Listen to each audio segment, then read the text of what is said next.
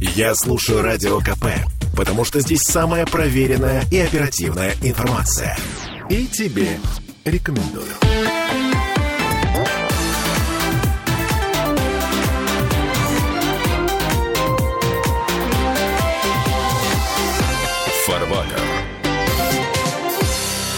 А мы снова играем в «Что, где, когда» в таком урезанном формате. Я Дмитрий Делинский, трое нас здесь. Эм, Ну, все люди с нами, все от людей. Доктор технических наук, автор книги «Нравственная экономия» Сергей Кобин, доктор экономических наук, депутат Госдумы Михаил Делягин. Коллеги, здравствуйте. Здравствуйте. Здравствуйте. Значит, эм, блиц вопросы от людей, длинные развернутые ответы от... От Михаила Геннадьевича. Экономистов. Вот прям сразу, да? Ну, ладно, хорошо. Можем и с Михаила Геннадьевича начать. Так, что у нас происходит с самолетами? Ответ депутата Госдумы, не авиационного эксперта. Какого черта? Почему у нас все переносится на светлое будущее, несмотря на то, что летать нужно прямо сейчас? Ну, я не стал бы утверждать, что на светлое, и не стал бы утверждать, что на такое уж и будущее. У нас огромная страна, которая требует тысяч самолетов. И мы имеем возможность стремительно развернуть производство самолетов Ту-204 и Ту-214, которые блокируются нынешним руководством Минпрома, насколько я могу судить, уже более 20 лет. Нынешним руководством, соответственно, более 10 лет, пока там они Погодите, а, я читал, опять же, не авиационный эксперт, значит, Ту-214 это несколько устаревшая платформа, родом из 90-х годов. Экономическая обоснованность этой платформы, ну, такая, вполне ничего себе сомнительная. Э, Этот самолет знаете, проиграет э, конкуренцию. Вы знаете, лучший транспортный самолет всех времен и народов, американский «Геркулес», он вообще из 50-х годов и прекрасно до сих пор летает. А, Во-вторых, несовершенство можно найти в чем угодно. Да, но я напомню, что, скажем, Ил-96 – это машинка тоже э, не нынешнего производства. А. Это переделанный Ил-86, старенький, старенький, старенький. Но ничего лучше не сделано. Жрет Самое как не в себя. а, вы знаете, нет. Нет, поставили современные движки, нормально и очень хорошо. А что жрет как не в себя, это была тема войны Запада с советской гражданской авиацией. А когда сначала ИКАО при поддержке наших а, бюрократов запретило иметь больше двух двигателей на, так сказать, э, самолете и так далее. В общем, там была игра, игра с двигателями, чтобы выбить наши э, передовые модели с производства. Вот. Но самое главное, что альтернатива у нас есть. Это сухой суперджет. Сухой суперджет – это самолет, про которого министр промышленности и науки, а, извините, министр промышленности и торговли господин Мантуров, а теперь он стал вице-премьером за свои выдающиеся заслуги, а вполне официально сказал, что он лучше Т-200, Ту-214, Ту-214 не по тем параметрам, о, котором вы, о которых вы сейчас сказали, а совершенно по другим параметрам. Он, сказал он году это в 15 по-моему, на 80% состоит из импортных деталей. И Ту-214 мы можем производить сами, а сухой суперджет мы не можем производить без того, чтобы не стоять с протянутой рукой перед странами, которые нас пытаются уничтожить. Поэтому, безусловно, сухой суперджет для российской бюрократии лучше, чем Ту-214.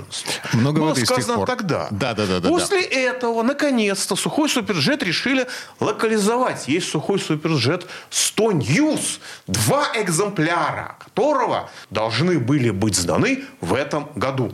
Но, вы знаете, не получилось. Они, если все будет совсем хорошо, будут сданы в следующем году, опять-таки, если все будет хорошо. На фоне потребностей, которые, э, ну, не знаю, тысячи, может быть, мы еще пока... Не сегодня нам нужны тысячи, но сотни нам нужны уже вот завтра. Я вот э, растерялся, услышав от Дмитрия слово «конкуренция». Э, Да, это, это очень смешно. Это какая конкуренция-то?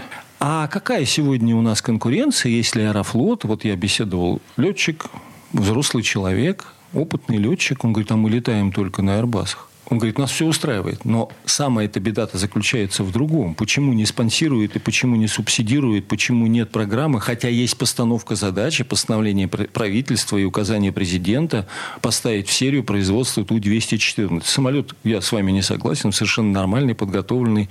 И модернизация его может его вывести на уровень совершенно высокий. Но главное другое.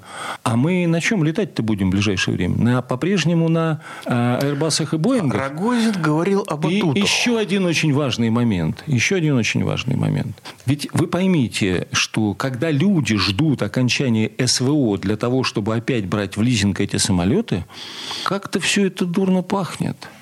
Я не говорю о том, что кто-то обогатится. Меня не это интересует. Меня интересует то, что в России не будет всех, всей совокупности цепочек добавленной стоимости, которая создаст рабочие места, которая даст людям зарплаты, и из-за которых, собственно, и зависит наше народонаселение. Я напоминаю все разговоры патриарха и президента про спасение русского народа, как нужно его сохранять, там одни другого цитируют, другие третьего и пятого, десятого. Дмитрий Иванович Менделеев насчитал, у нас должно быть на сегодняшний день больше 500 миллионов миллионов народ населения, а у нас сегодня 147, даже если мы возьмем все страны, которые бывшего Советского Союза и бывшей Российской империи, мы все равно в эту цифру не впишемся. Почему?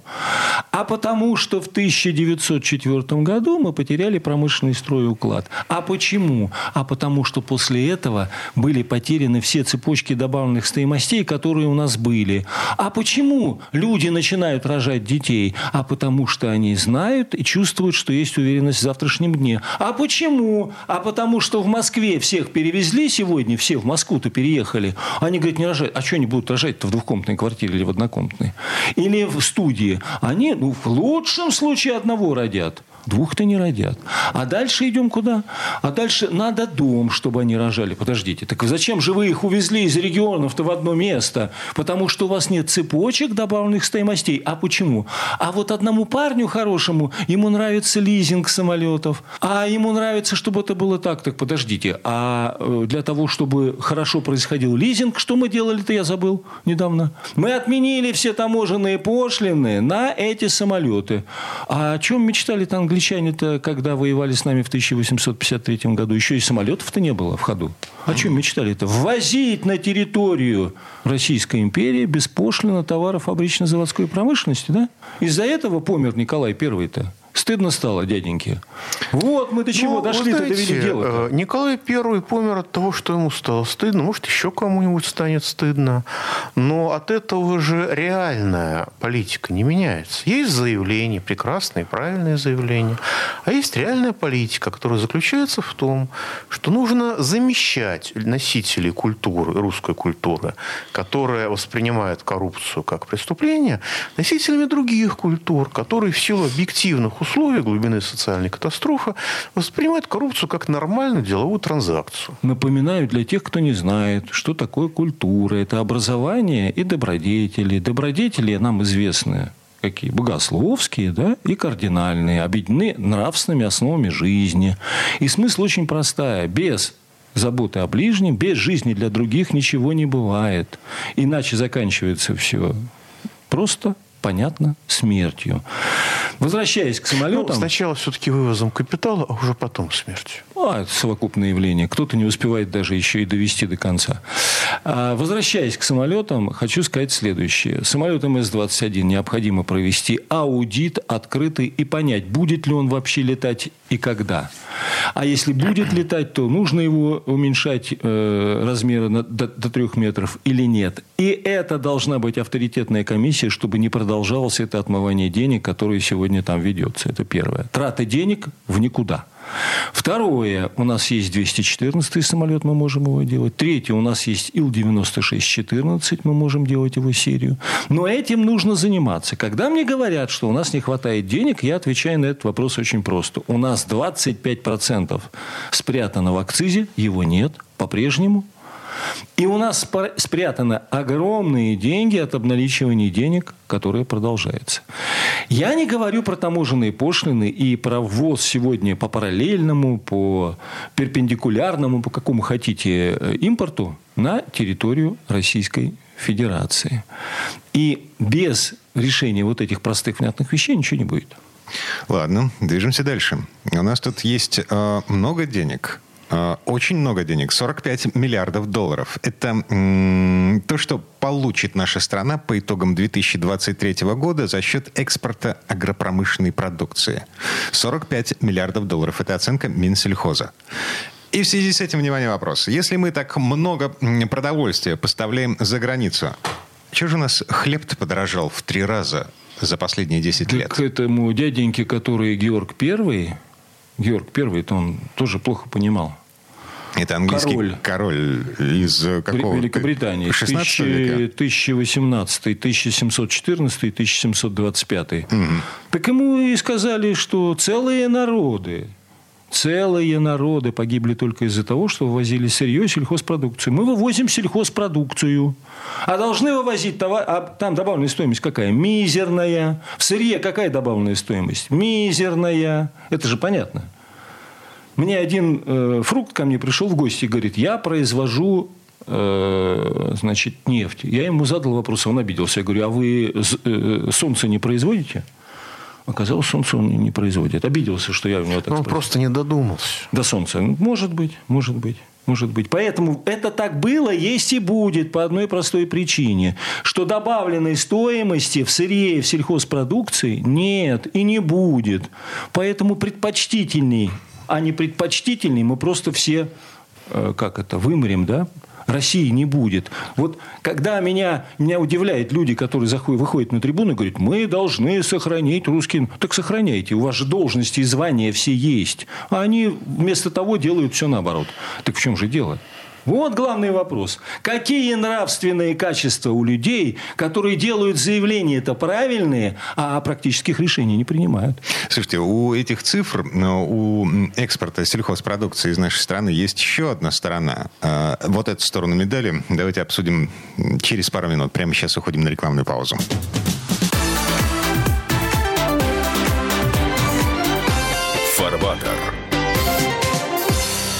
Слухами земля полнится.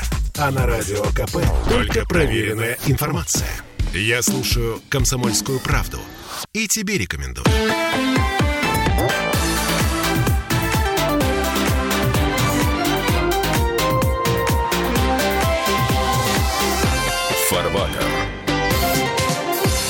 А мы вернулись в петербургскую студию радио «Комсомольская правда». Я Дмитрий Делинский. Михаил Делягин, депутат Госдумы, доктор экономических наук, доктор технических наук, автор книги «Нравственная экономия» Сергей Кобин. В предыдущий четверть часа мы подвесили на один вопрос, собственно. А вот эти 45 миллиардов долларов, которые получит наша страна за счет экспорта сельхозпродукции в 2023 году, а эти доллары из-за границы – Соответственно, продовольствие, сельхозпродукция, которую мы поставляем туда, за границу, это, это наша такая, извините, помощь этой самой за границей, это мягкая Конечно, сила, это, это вместо нефти и газа. Это да? мягкая слабость. Потому что мы обеспечиваем продовольствием, в общем, в значительной степени тех, кто нас, собственно говоря, старается уничтожить. При этом из этих 45 миллиардов долларов, благодаря государственной политике, критически значимая часть будет вывезена обратно к тем, кто нас пытается уничтожить. То есть э, мы эту продукцию поставляем практически даром. Далее, с точки зрения роста цен, существует представление о том, что поскольку государство существует для бизнеса, а не бизнес существует для народа в лице государства, а, поэтому прибыль экспортеров от продажи своего товара внутри страны должна быть такой же, как и прибыль экспортеров от экспорта. Поэтому, когда кто-то экспортирует, он тут же задирает цены внутрь страны, внутри страны до гомерических уровней. А поскольку государство не ограничивает произвол монополий, то оно, соответственно, эти цены задираются иногда еще круче. Ой, вы же помните вот эту осеннюю смешную историю с ценами на бензин и дизель. Стойте, стойте, а стойте. Что Стойте, вы в Наперске играли когда-нибудь, нет? Э, нет, конечно, никогда, конечно. конечно. Все знаете, играл. что это такое, да? Ну, да, знаем, следите, но не играли. Следите за руками, рассказываю. Первое. Мы вынуждены вывозить сырье и сельхозпродукцию по одной простой причине. Мы не производим товары фабрично-заводской промышленности, и для того, чтобы мы их купили, нам нужна валюта. Первый тезис. Второй тезис. Наши, бывают генераты, а бывают дегенераты. Да? Есть люди, которые генерируют, которые дегенерируют. Так вот, наши специалисты, которые не генерируют идей в правительстве, им зачем нужна валюта-то? Зачем нужна валюта от продажи сырья и сельхозпродукции? Для того, чтобы ее продать, получить рубли, заплатить пенсии, стипендии, всю социалку и все остальное. Это понятно, да? Таким образом, когда мы вывозим туда сырье сельхозпродукции, мало того, мы же еще кое-кому разрешили оставлять эти деньги там, за границей. А теперь следующий вопрос. От чего зависит курс рубля? Отвечаем на вопрос радиослушателя Делинского Дмитрия. Владимировича. А Дмитрий Владимирович сам знает, от чего Тихо, зависит тихо, курс рубля. тихо. Он зависит от соотношения ввоза-вывоза и добавленных стоимостей, так? Так, а теперь-ка ну-ка посмотрим. А что у нас будет происходить с курсом из-за того, что мы с низкой добавленной стоимостью, он будет падать. Он и падает. А теперь дальше интересный вопрос. А что вы хотите от э, производителей зерна и всех остальных? То есть- Они хотят получить свои денежки. Смотрите, а, получается, что если мы будем вывозить не зерно на, за границу, а, допустим, автомобили на, Вот. на те же самые Или 45 печенье, миллиардов Или долларов. печенье. Печеньки. Хорошая тема. Печеньки, макароны, продукцию переработки, хотя бы муку. Хотя бы муку. Мы А, же- не-не-не-не, это тут сейчас Михаил Геннадьевич нас в блуд заведет. Нет, нет, ни в коем случае. Все сырье, сельхозпродукция и вот эти все мороженые и так далее, это все равно все не то, там добавленная стоимость мизерная. Если мы будем вывозить автомобили, да. Если мы будем вывозить и делать телефоны за границей, да, компьютеры, и так, то, что сегодня делает Китай. Вот. А это приведет к тому, что а, добавленная стоимость того, что мы вывозим, ну Да. вот, будет м, выше. Оставаться на российской территории, А, и в связи с этим курс рубля... укрепляться. Окей. Вот. И при этом будет еще цены снижаться и так далее. О. Но я просто хочу еще зафиксировать, что то, что мы называем экспорт сельхозпродукции, это точно такой же экспорт сырья, как экспорт сырой нефти. Мы даже до уровня экспорта металлов не поднялись в этой сфере, потому что основная часть муки, которая экспортируется из нашего зерна, экспортируется Турцией. Как в 1997 году, когда крупнейший в мире экспортер алюминия была Эстония который вообще алюминий, алюминиевых руд не имеет. Просто э, российский алюминий шел через Эстонию приносил деньги Эстонии. Сейчас российское зерно поставляется в значительной степени в Турцию, там перерабатывается в муку. Слава богу, мы еще эту муку не закупаем, но через некоторое время это, нас чё до это? этого Тихо, довести тихо, могут. мы закупаем А, эту муку? Закупаем эту? Конечно. А, ну да, Все нулевые годы и большую часть десятых. Это наш главный партнер по муке. Ну что такое? Вы Ну вот обижаете? это классическое выражение экономической колонии. Когда а, страна продает сырье И и покупает продукцию переработки этого сырья у господ, если они ей позволят это купить, целуя при этом руки и оставляя им всю добавленную стоимость. В сельском хозяйстве у нас точно так же, как с нефтью, точно так же, как с металлами и со всеми остальными. А внутри страны цены, естественно, растут. Конечно. Скоро у нас в сельском хозяйстве э, налоговый маневр введут как э, в сфере бензина и в сфере металлов. У меня вопрос. Вы яблоки в магазинах видели? Яблоки э, теперь уже не польские, теперь уже не украинские. Китайские. У нас китайские яблоки и свое собственное производство. И вот вопрос. Значит, какова доля российских яблок посреди зимы? Когда урожай, ну, как бы уже все, уже У закончился. нас сейчас фабричное производство а, в Кабардино-Балкарии и во многих других регионах яблок. Системы хранения и переработки. Система хранения очень плохо, но что-то там создается, что-то колупается. Но я думаю, что наша доля растет. Все-таки она остается недостаточной, потому что китайских яблок все равно много. Но думаю, что наша доля потихонечку растет в этой сфере. Надо быть объективным. Сельхозпроизводители у нас работают очень неплохо, и ассортимент сегодня в магазинах хороший. Вопрос цены, он определяется тем, что у нас по-прежнему нет промышленности, и курсовые разницы ведут именно к высокой цене. Потому что сельхозпроизводитель, он покупает те же иностранные телефоны, те же иностранные машины, те же иностранные унитазы, и так далее, и так далее, и так далее. А, кстати, неизбежно. Россельмаш ре- релацировался из Канады? Не знаю. Не знаю, на- можно надеяться. А это не решает задачи а- одними тракторами и сельхозмашинами. Ну, задачи так, не это, это решить. просто пример, который я... Одними не решить. Очень Это важно и нужно. Кировский завод остался в Питере, это факт. Вы же поймите, каждый, вы, вы же поймите, каждый из сельхозпроизводителей, у него есть дети, внуки и так далее, которые покупают квартиры, машины и прочее. Это находится на территории. А жилье у нас 95% иностранного материала, оборудования, фасада, окна, двери и все остальное. А дорожное строительство у нас 95% все иностранное. Поэтому что мы хотим-то? Все логично. Ну вот я смотрю, Ростельмаш вынуждают продать свой завод в Канаде, на котором выпускают тракторы для Канады из США. А, то есть э, еще летом этого года они, э, Но они еще же мудро было. Кстати, принцип космополитичности производительных сил, который вы сейчас демонстрируете, он очень правильный был бы для Америки в отношении России и наоборот. Но, к сожалению, ну, во-первых, Канада это не Америка, не обладает всеми естественными условиями для развития всех видов промышленности. Но, к сожалению, задача решалась другого рода. Как вывести капитал из России с целью того, чтобы получить сверхприбыль.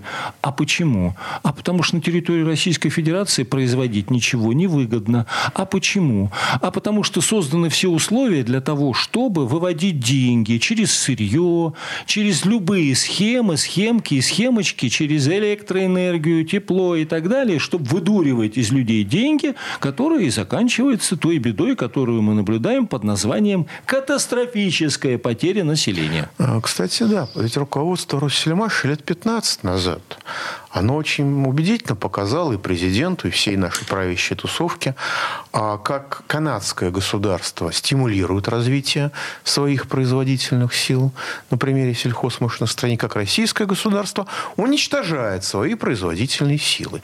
Все поухали, пахали и усугубили ситуацию. До конца 2024 года в Ростовской области а, будет закончено строительство трех заводов Ростсельмаша. Прекрасно. Ну, то есть, прекрасно. все, работает. Прекрасно, прекрасно. Что у нас, что у нас со степенью удовлетворения потребностью российской экономики? Хватит ли этого для удовлетворения потребностей села? Будут ли у села деньги для этого? Потому что производители того же самого зерна, если это не крупные интегрированные компании, которые экспорти... выращивают и тут же экспортируют, а обычные фермеры, для них урожай – это бедствие, обещ... обнищание, обедни... обеднение, и у них нет денег. И, наконец, самое главное, помимо тракторов, для того, чтобы вырастить урожай, нужно еще очень-очень и очень много всего. А, у нас всего минута до конца этой четверти часа. А, орешек знаний тверд, но все же мы не привыкли отступать. Нам расколоть его поможет наука, нравственная экономия. В следующей части я вам расскажу много интересного по поводу частной, национальной, э, меновых ценностей, производительных сил и умственной производительности. А до того держитесь за карманы, берегите себя. В смысле? А мы всего на пять минут прощаемся. У нас на рекламный блок. А я и прощался а, быстро. А я думал, что... Да, это Михаил Делягин, депутат Госдумы, доктор экономических наук. Сергей Кобин, доктор технических наук, автор книги «Нравственная экономия». А, пауза будет чуть-чуть длиннее, чем обычно.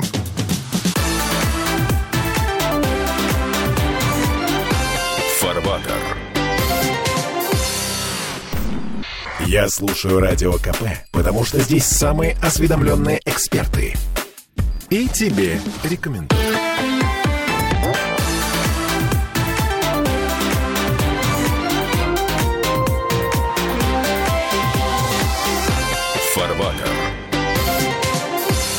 А что, мы вернулись. Мы вернулись, да. А, это мы Сергей вернулись. Кобин, доктор технических Это наук, я. автор книги «Нравственная экономия». Михаил Делягин, доктор экономических наук, депутат Госдумы. В предыдущей четверти часа господин Кобин пообещал нам а, что-то да, про... Да, вот вчера у нас президент, или позавчера, или тут днями, нет, не вчера, не позавчера, днями выступил и сказал на э, встрече с молодыми специалистами, учеными, что э, нам, нужно, нам нужен технологический суверенитет. Ну вот с точки зрения нравственной, вот орешек знаний тверд, но мы его должны сейчас расколоть. Вот с точки зрения э, нравственной экономии это ошибка. Почему? Основу производительных сил, обратным путем идем, составляет не технология, если мы говорим о суверении, то это власть одного человека. А мы должны говорить не о суверенизации технологий, а о национальной независимой промышленности. Поэтому американцев у них не декларация о суверенитете, а у них декларация о независимости. А у нас декларация о суверенитете сделана преснопамятным Ельциным. И по большому счету ситуацию надо нам объяснить людям-то, что нас интересует национальная независимость с точки зрения промышленности, а не суверенитета какого-то частного лица, которым является Ельцин. Ельцин где у нас, я забыл? В могиле. У нас иных уж нет, а те далече. Дальше идем. А почему? Давайте приводить примеры. Да, почему технологии? Вот у, в Германии, скажите мне, пожалуйста, Дмитрий, в Германии у них как с технологиями? Это получше нашего? Как а, с технологиями-то зашибись. Но вот насчет ну, вот. независимости практика показала, что энергетическая система Германии э, категорически не готова быть независимой от России. Да, как сказано в известном фильме. Ну вот вопрос. А почему же, раз у них так все здорово, наблюдается огромная проблема с сырьем? Зависимость. Зависимость. Потому что Германия является цивилизованной колонией Америки или Англии через Америку, да? Но да. не России. Ну, не России, да и э, такой задачи не было и нет. Потому что у нас есть естественные условия. Значит, вывод какой мы сделаем? Если наша промышленность такая же, у нас мы возьмем идеальные технологии, мы их купим, приобретем, украдем как угодно – но потом появится компания, например, Роснефть или Газпром, которые скажут, а мы хотим заплатить 1 или 2 триллиона прибыли. Что будет-то? Получится, что будет этот самый, эта самая независимость потеряна. И любое промышленное производство станет убыточным. Вывод какой делаем? Что важно не технологии, а национальная независимость промышленности, а она формализуется с помощью умственной производительности. Это что такое?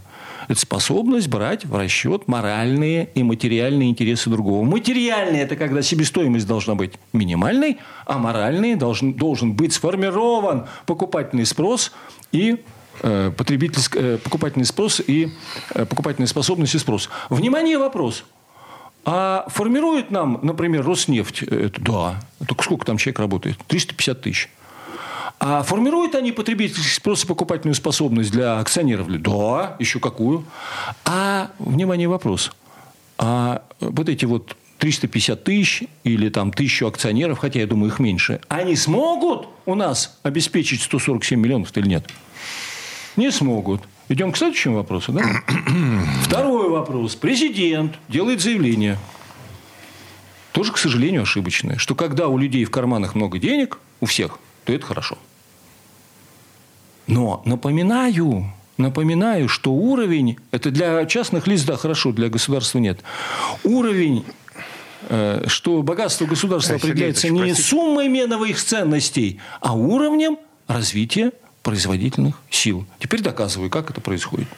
Мы собрали 300 миллиардов и отдали их с удовольствием в Европу и в Америку. Нате, ребята, мы себе не доверяем, своему рублю-то мы не доверяем. Вот вам доллары, когда вдруг у нас все лопнет, мы продадим эти доллары и получим рубли и заплатим пенсии и зарплаты. Имеется Врачам в виду не вывод капитала из России, а вполне ничего себе официальная политика Центрального банка Российской а, Федерации. Государственный вывод капитала из России вот, в виде международных резервов. Вот Дмитрий mm-hmm. Владимирович Делинский сейчас нам сформулировал уникальную вещь. Вполне себе а надо было не вполне себе, а надо вполне было нам, всем, всеединство для государства. А это было вполне себе. Вот вы очень правильную постановку сделали. Но проблема-то не в этом.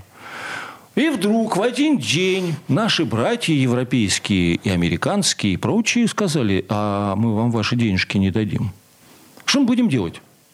Еще четверть триллиона Мы вывезем. пойдем покупать опять валюту, продавая свое сырье, потому что другого продавать нечего, для того, чтобы... Опять вывести туда же.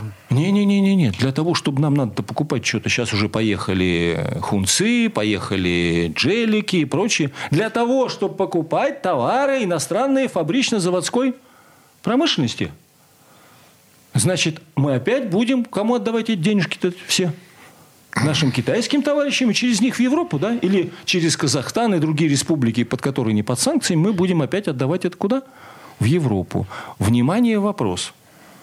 Так это важно, когда в карманах много денег? Или важно уровень развития? А если бы у нас было производство свое автомобилей, телефонов и всего остального, что мы ввозим, чего мы не хотим видеть и слушаем там всяческий, всяческий бред по поводу стратегического планирования. Вася с Колей и Петя решат, что нам есть, пить и. Да ничего подобного. Ничего подобного. Через таможню все это нужно. Значит, это уровень развития производительных сил. Понятно? А, да. Прикол заключается в том, что до февраля 2022 у нас было производство автомобилей, в том числе в Петербурге. Петербург был Нет, автомобильным была кластером. Была сборка. А, корейцы поставили здесь завод полного цикла, вплоть до производства двигателей. Внимание, вопрос. А почему же мы сами до настоящего момента не купили технологии Opel, которые, как я слышал, должен был купить какой-то гений экономист Греф, вот, мы не купили Opel, а китайцы купили Volvo, и благодаря этим технологиям и всего остального появилась целая линейка автомобилей Джелли, которые они нам со свистом продают и на ура. Почему? Причем дешевле, чем Volvo. А, Почему? Потому что были порядочные люди в китайском правительстве и не очень порядочные в нашем. О, как интересно. Репутация? Так вот, я к тому, что если бы у нас были производительные силы здесь и производство, нам не нужно было бы это делать. Значит, чем определяется, еще раз повторяю, могущество и богатство государства? Не суммой меновых ценностей в карманах. Это идеология домохозяйки. А чем? А уровнем развития производительных сил. Вот факт второй, который показывает, чему учат президенты и его советники – а он ведется на всю эту историю. Не знаю почему.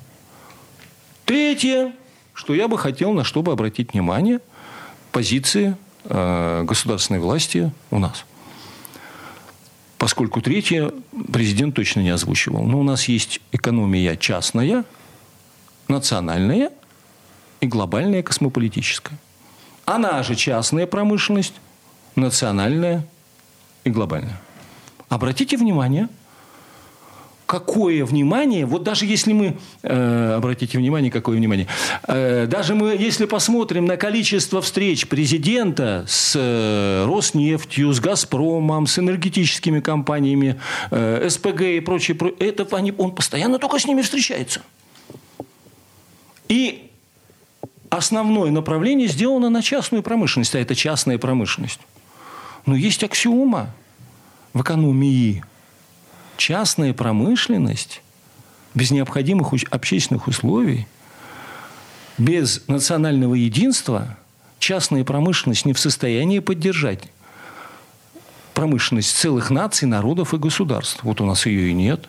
Если все сконцентрировано в сторону того, чтобы Роснефть, которая должна работать планово-убыточно с нулевой рентабельностью, чтобы «Газпром», который должен работать с нулевой рентабельностью и планово-убыточной, чтобы все эти конторы, которые они раздробили, РАО и ЕС, будут работать как положено, планово-убыточно с нулевой рентабельностью, мы получим ту себестоимость по всей совокупности цепочек добавленной стоимости для всей страны, а не для этих ребят.